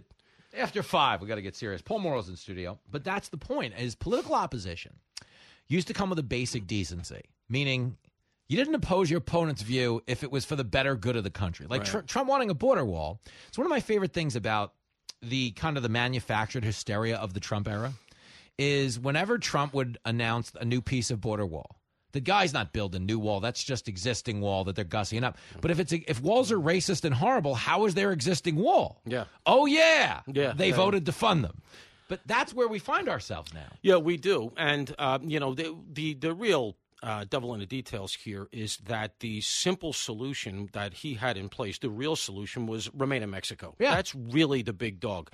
The let's. Go, I, I think the wall is for the more window dressing than Yeah. anything else. But if remain in Mexico gets reinstituted, what happens is the nation of Mexico becomes the wall. Yeah. because Mexico won't let the people into their southern border, Yes. their own southern They border. They don't want them. So now you have a sud- now we have America has a southern border wall that's literally thousands of miles long, and by the way, being enforced by the nation of Mexico costs us no blood and treasure. It's just so simplistic. It's so easy. Biden finds himself in the bind that he can't undo something that he. Uh, he undid initially because Yeah. it was a Trump initiative, Uh-huh. but at some point here, you know, you need some common sense. And the idea, Jimmy, that the simple fix won't be instituted without tying it to two of the oldest conflicts in the world that Yeah. have never been resolved, as in Gaza and Russia. okay, yeah, let's hook our basic security Uh-huh. to two unresolvable quasi biblical conflicts. Great idea, fellas. Who came up with that? Oh, Congress. What a surprise. I remember being a kid and thinking the people in Washington were the smart ones. Yeah. You know, like yeah. you get that like window up until like the age of twelve. Yeah, that's a, like a lifetime movie where the great, you know, it's like seeing your parents drunk. You know, all of a sudden, right? All of a sudden, you start to, re- oh my God, there's nobody running this whole entire thing. Wait a minute. huh? Who's your commanding officer? Oh, exactly. Yeah. And the stewardess, the stewardess is flying the plane. It's all Evander Holyfield. So when I met Evander Holyfield here at Fox, one of my uh, sports heroes of my youth. I've met him. Yeah, Great dude. Yeah, gracious guy. Yeah. So uh, I met him here at Fox. I go, "How you doing, champ?" And he goes, "Probably." And I was like, "Oh, that's that's not good. That's that's this is a man who was licensed three times too many." And, yeah, uh, God bless him. Yeah. And we're now being led by President Probably. Uh, probably Paul right. Mauro, you have 21 more TV hits to get to. Uh, we thank you for a second of your time. Uh, we have 20 seconds before the break. Are you, like me, laughing a little bit at Eric Adams and his about face on Sanctuary Cities? Amazing, isn't it? Isn't You it know? great? What's amazing is that not more than about two weeks ago, Mm-hmm. He is in a press conference uh-huh. advocating for these migrants Yeah. to be put to work as New York City lifeguards. Yeah. New York City lifeguards, where they will encounter kids of high school and middle school age. Come on! And not, not that there's any gang activity possible Just there. dumb. Well, that's the dumbest thing I ever heard of.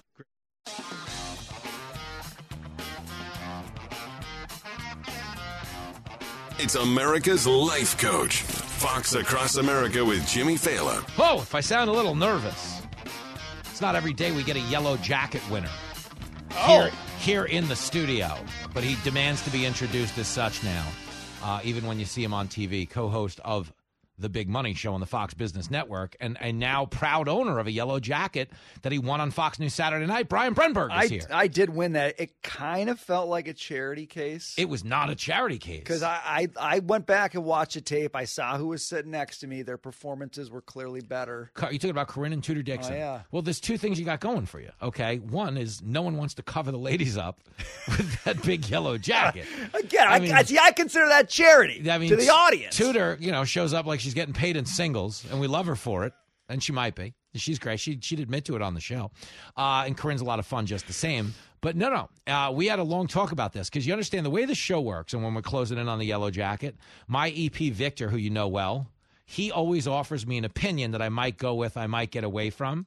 But they were emphatic. They were emphatic that you were the anchor on the panel, so you got the jacket. Believe me, do you think I want to give you that jacket? No, I don't. I don't think you do. I don't think you want to, but it's The- a fee, it's an obligation. The yellow jacket is an opportunity for me to go do like uh, I'm the old who's the guy who hosted Family Feud that used to make out with all the women. Uh, Oh. yeah, yeah, yeah, yeah, yeah, yeah, yeah. I can't think of it off the. No, no, no, that's Price is Right, Mikey. You can't ask the twelve year old. Mikey, come on, man. Come on, just Mikey. said Bob Barker. What'd you say? Bob Barker. Yeah, but why do we not know? Of course, we know the answer. who's Everyone the on the radio is losing their Right minds, guy? screaming at the actual uh, at Not the actual radio. Family Feud guy. Yeah, Richard Dawson. Richard Dawson. Everyone in the car right now is like Richard Dawson. You idiots! It's the worst feeling when they when they not getting the thing that you know. I know. So anyway, Richard Dawson's kiss all ladies. So the yellow jacket. I'm obviously not kissing these women in a Me Too era. But you go by, here's a little jacket for the scantily clad Right. lady. It's a nice moment for America. Away we go. Uh, so believe me, you're not you're not the first or second choice in that situation. uh, you you certainly earned the yellow jacket. Yeah, so well, I take it. I take it. Thanks, man. And I do want to be announced that way from now on. One time winner. Oh man, if you just I'm going to joined- sign my name, yellow, like Brian Brenberg, yellow jacket, like That's- HOF. Yeah, you know they do HOF. Like the Hall of Fame. I'm a yellow 84. jacket guy. do you know that I sign things with my taxi medallion? And that's a total takeoff from what you just said. Dude, really? Yes, I will write. I won't say it on the air because people will know because I sign my books in Walmarts around the country and leave them on the shelf. if you want a copy of Cancel Culture Dictionary and you're near a Walmart, go. You might find an autographed copy. I signed about 200 of them around the country this year. Wow. And I just leave them there because somebody might find it and it's a goof, but you'll know it's mine because my medallion number is in there. And you That's could amazing. contact me and go like, "Hey, what's you?" I'll be like, "What's my medallion?" number?" Yeah. and that's how you know. Verify yourself. Come on, man. You get a certificate of authenticity. I mean, the actual certificate of authenticity is just how bad the handwriting and the grammar is. No, in it's the note. true. Like, I don't know. misspellings Oh, all over the place. He misspelled his name. wow, this is going to be a hell of a book, huh? This is. There Ooh. was an editor. Don't There- worry. There are two L's in Failla. Oh, man. Guess they should have kept the editor on for the autograph signings, apparently. I don't know what's happening. Oh, Brian Brenberg's here. We're having a good time. So uh, last night, since we're talking about late night comedy, uh, you were, of course, a guest on the highest rated episode in the history of our show. How much credit do you take for that? Don't be modest. Let me talk to big TV star Brenberg, not the guy you've sold the public. I, I take, How much credit? I think the ratings would be about half a million higher if you would have cleared out everybody else from the show, Just you. including yourself. That's the Brenberg we know. I kid, but we would, wouldn't it be great if you went heel? Do you know, like, Oh, yeah. But what was so funny about that show, and I meant to mention this on the air and I didn't. Okay, is there was a specific demo listening to that show that was it was definitely their favorite episode. It's the guys in the audience that are pro wrestling fans, Oh, for sure. Because we inadvertently wound up with so much pro. Bret Baier talked about the Macho Man Randy Savage. we built on that. We were talking in the A block about Trump changing his name to Big Don. and then I think you brought back a Macho Man reference later in the show. Uh, everybody, Davey up at WIBX was probably like headbutting the screen. He was Sure. so excited. Oh, yeah. Because Davey has a Hulkamania website, uh, uh, uh, workout set. Remember those weights? No, he has one? I guarantee you Davey does, if I know Davey. But uh, back to my theory. is- 24 inch pythons on you- that guy, Forget too. about it. know? Hulkamania running wild. I love the Hulkster.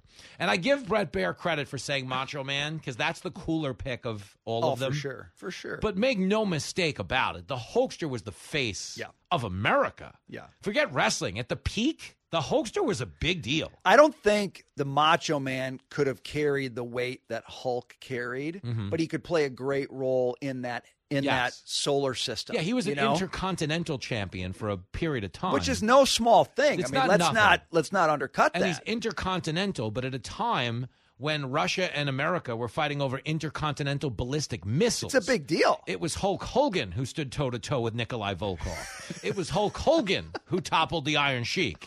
It was Hulk Hogan who came into I Am a Real American.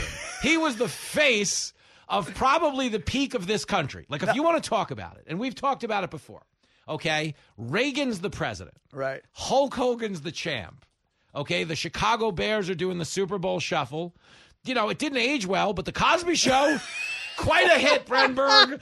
Quite a hit. Before we knew. I mean, Cosby, peak Cosby, just so you know, was getting 60 million viewers. Unbelievable. Triple the Seinfeld finale was the Cosby Weekly audience at the peak of America. Okay, What a time. Maximum Strength America. You know when the Beastie Boys sang "Fight for Your Right to Party"? Same year Hulk Hogan was the champion. We're talking '87. Things are looking Unreal. good. Run DMC tougher than leather, so they sing "Walk This Way" with Aerosmith. Like we, there's no one could tell me we didn't peak at a country then. Maybe we can recapture some of that Yeah. by adopting the same sensibility, but we're not there right now. Do you know how much fun it was? And it was integrated because Cosby was the first sitcom about an uh, upper middle class black family of, Yeah. of means that was the highest rated. It was not only the first one, but it was the biggest one. It was huge. We It- were integrated. Can I can I tell you? And and the thing, if you run a thread through all of that, Uh huh. every one of those things or guys were just great. Yes, like it. we loved them because they were great entertainers, Yeah. great singers. They were funny. They were great athletes. Mhm. But it was greatness, Mhm. And it's like the most powerful integrator. Yep. Is greatness and mm-hmm. recognizing that. Thank you. Michael Jordan took off from the free throw line, and we weren't like, "Wow, he's black." We were like, "Wow, he took off from the free throw line." Thank you. It mattered. It did. Uh, okay. That that's the secret sauce of America. That's what people are getting wrong. But that's where a meritocracy is so important.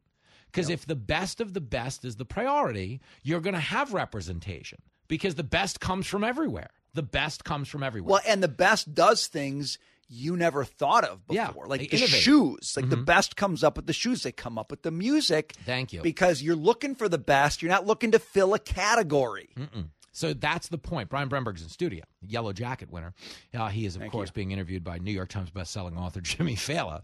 Uh, we're working all It's the credits in now. That's all we got. But uh, the point being is when you prioritize meritocracy, okay, at you know, as a whole, as a government, as a society, as an everything, you're going to get representation. And this idea, this is where like DEI is such a fool's errand, is because it's approaching society from the standpoint that races couldn't make it on their own which we know is not the truth. We're so far past that mindset. Right. You would almost argue like it's like reverse, it's like neo progressivism. You know, it's like reverse segregation in a sense. It doesn't make sense. It, it doesn't make sense. And we have so much evidence to prove it. Mm-hmm. We have so much evidence, so many great stories to prove. You don't have to, there's no quota you got to fill. Nope. Just create a moment Mhm. where somebody can step up. Uh-huh. I mean, you, you call it Detroit, Yep. right? When you talk about music, you could, I mean, you talk about. Atlanta, Mhm. you could talk about LA. I don't care what you're talking about. Mhm. And you're going to get something and you're like, my mind is blown. Yeah. And that's the point people are missing the boat on. What I think what they're doing, and this is what bothers me, is we're pretending it or hasn't already happened a billion times. You know what I'm Yeah, saying? It's happened a billion times. A billion We need to get to the place where everybody's like, no, we were there. It was the 80s. It was ruined it. awesome. You were actually there too. What happened to you? Go watch the We Are the World video. It's literally every race and ethnicity known to man, and they're the biggest stars in the world coming together to address world hunger. That's 1984. Do you know who the front man of the We Are the World movement is? It's Lionel Richie. He wrote it with Michael Jackson. Yes. And he went over to Michael Jackson's house, the greatest story in the world, and Bubbles the chimp was in a bad mood. it's the greatest story in the world. And Michael wants him to go talk to Bubbles because Bubbles in a bad mood. He tells a story. It's so great. And I was like, yo, man, I don't want to see no chimp. I got to write this song. But he can't concentrate. It's a real story because Michael Jackson had a talking bird and the bird was yelling at his dog. This is in the documentary. If you haven't seen it, it's the greatest night in pop culture, is what it's called. And Lionel Richie's talking about how he's trying to write the song, but Michael Jackson's bird keeps yelling "shut up" to the dog because the dog's barking, and the bird's going "shut up, shut up, shut up, shut up," and the dog is losing its mind because the dog doesn't even hear "shut up." It's just like you know, if one dog barks, the other dog barks. So the dog only speaks woof. So he says the he thinks the bird's woofing, he's woofing. Oh, we're barking now. Oh, you know how that works with dogs. Oh, so, oh we're barking. Give me a second. We're barking. Woof, woof, woof. They don't know what they're barking at. They don't know why. And so, anyway, we are the world, the peak of diversity, addressing world hunger by deploying the most talented musicians we have. And we actually confront a, a collective crisis head on and do something about it. And we didn't need any initiative. We didn't need any DEI. We just needed the meritocracy to speak for itself. Do you know who gave us the DEI? Who I'll tell you who gave it to us. It's the no talent people. Yeah, probably. The no talent people, mm-hmm. because they can't even figure it out. I'll give it to you. It's the Moneyball of society because Moneyball reconfigured baseball for the guys who couldn't hit, run, and throw. They're like, all right, this guy strikes out all the time, but he doesn't hit into double plays if he strikes out all the time. Am I right? Let's get a bunch of guys who can strike out all the time, Anthony. You know what I mean? That's great. That's that's that's what they were doing. Well, this this guy strikes out everybody, but you know the pitch counts are high, so That's let's get a guy who doesn't strike out everybody, lower pitch counts. Hey, I'm in the majors now. It's weird, but they've they've lowered the quality of everything to make it more accessible, but the product suffers as a as a whole. It does. We just we're run. This world is governed by no talent people whose main goal is to keep talented people from showing them what they could never imagine. They're holding us down. That's well, at least they're trying to. Which They is can- another '80s theme Yeah. that we need to recover. Ain't nobody gonna break my style. Ain't no- nobody gonna slow me down. I mean, you think about that. And no one, no one has broken my style. I broke it myself. Thank you very much. It has irreparably damaged my style, uh, but no one's slowing us down. We're talking to Brian Brenberg. So maybe that is the answer uh, when you take it full circle. Because I was talking to you on the show Saturday night about how me and Lincoln only refer to Trump as Big Don in public. The reason we call Trump Big Don for you, the listener, is because there is a name fatigue with Trump. Yeah. Okay, he's above water in favorability ratings in a Harvard poll for the first time since he entered politics. Unbelievable. Which is an incredible testament to the ineptitude of Washington because they've attacked him for every second of his political existence. They have blitzed every down. Every down. At times, Trump has been blitzed by his own offensive line. Okay. he has been blitzed by everybody, every down. And he's still in the pocket, taking the hits, throwing the passes. But that being said, if he has a little bit of a name recognition issue, do you think there is any value in we talked about it on the air in a fleeting moment, but should we just start collectively referring to him as Big Don as a means of cartooning him a little bit? Well, again, if you're going back to the standard of 80s wrestling, that's one of the ways that you break out of the staleness of whatever you've gotten into. You, You can reinvent. Yes, you can. You get a new headband, Mhm. you get a new name, Yep. you get it maybe a new sidekick, Uh-huh. maybe a snake or something. Oh, I don't know. I mean, we can Tim get the crazy. Snake Scott. That's right. He's going to show up with a snake now. Tim the Snake Scott. but that's, you know, that's how you do the reinvention. And Mhm. all of a sudden people look at you through a new light. That's very important. I mean, you think of this, okay? Since we'll go full 80s, the whole hook of ZZ Top videos is that they'd find some milk toast, middle of the road gal working a job, and these three hot chicks would show up in that old panhead, the car. Do you remember this? And they'd take her for a makeover, and she'd come back with like teased hair and leggings and blown out, and the eyeshadow and the silver lipstick. And everybody was like, my gosh, what is that? and it's reinvention. So we need to ZZ Top the Trump campaign. Is that what you're telling me?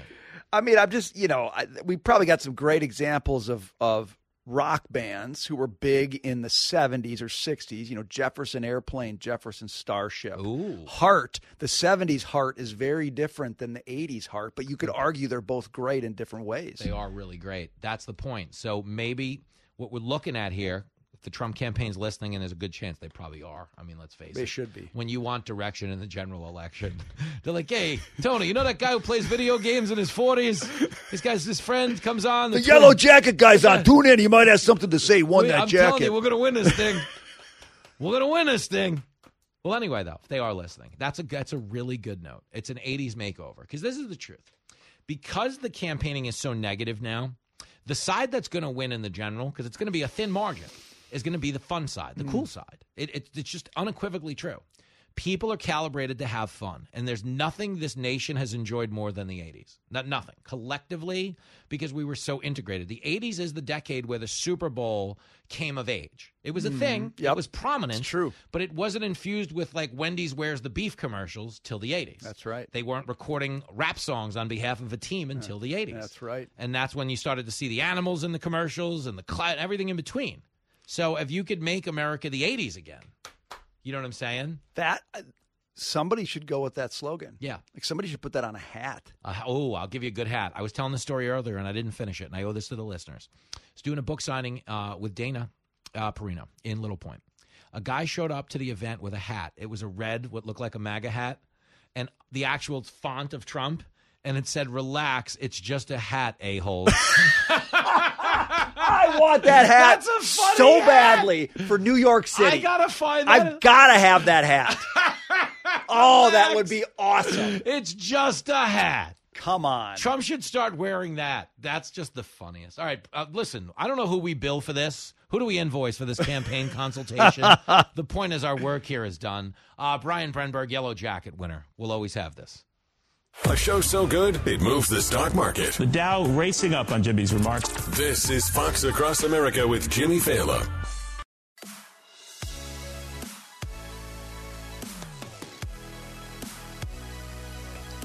There it is.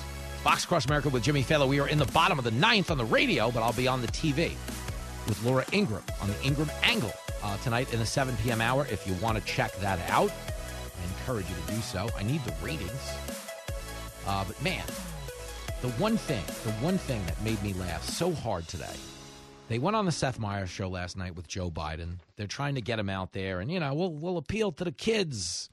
So you got the lowest rated president on the lowest rated show.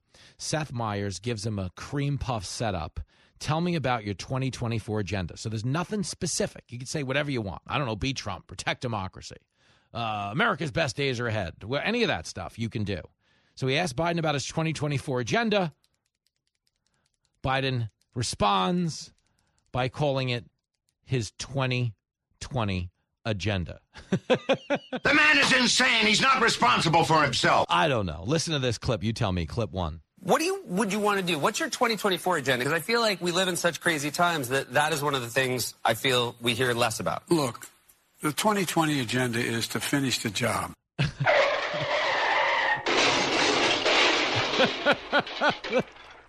the 2020 agenda is to. Fi- Just a bit outside. He tried the corner and missed. he tried the corner and missed by four years. Such a mess. And this is just the reality of what we're dealing with right now. I famously met Evander Holyfield, who I love, and I was like, "How you doing, champ?" And he goes, "Probably." Okay, probably took a couple too many shots along the way. Didn't hear me well. I don't know the answer, but the point is, Evander Holyfield is phenomenal. Okay, but we're now being governed by President Probably, and that's not a good look for this country as we call it a day. We'll see you tomorrow.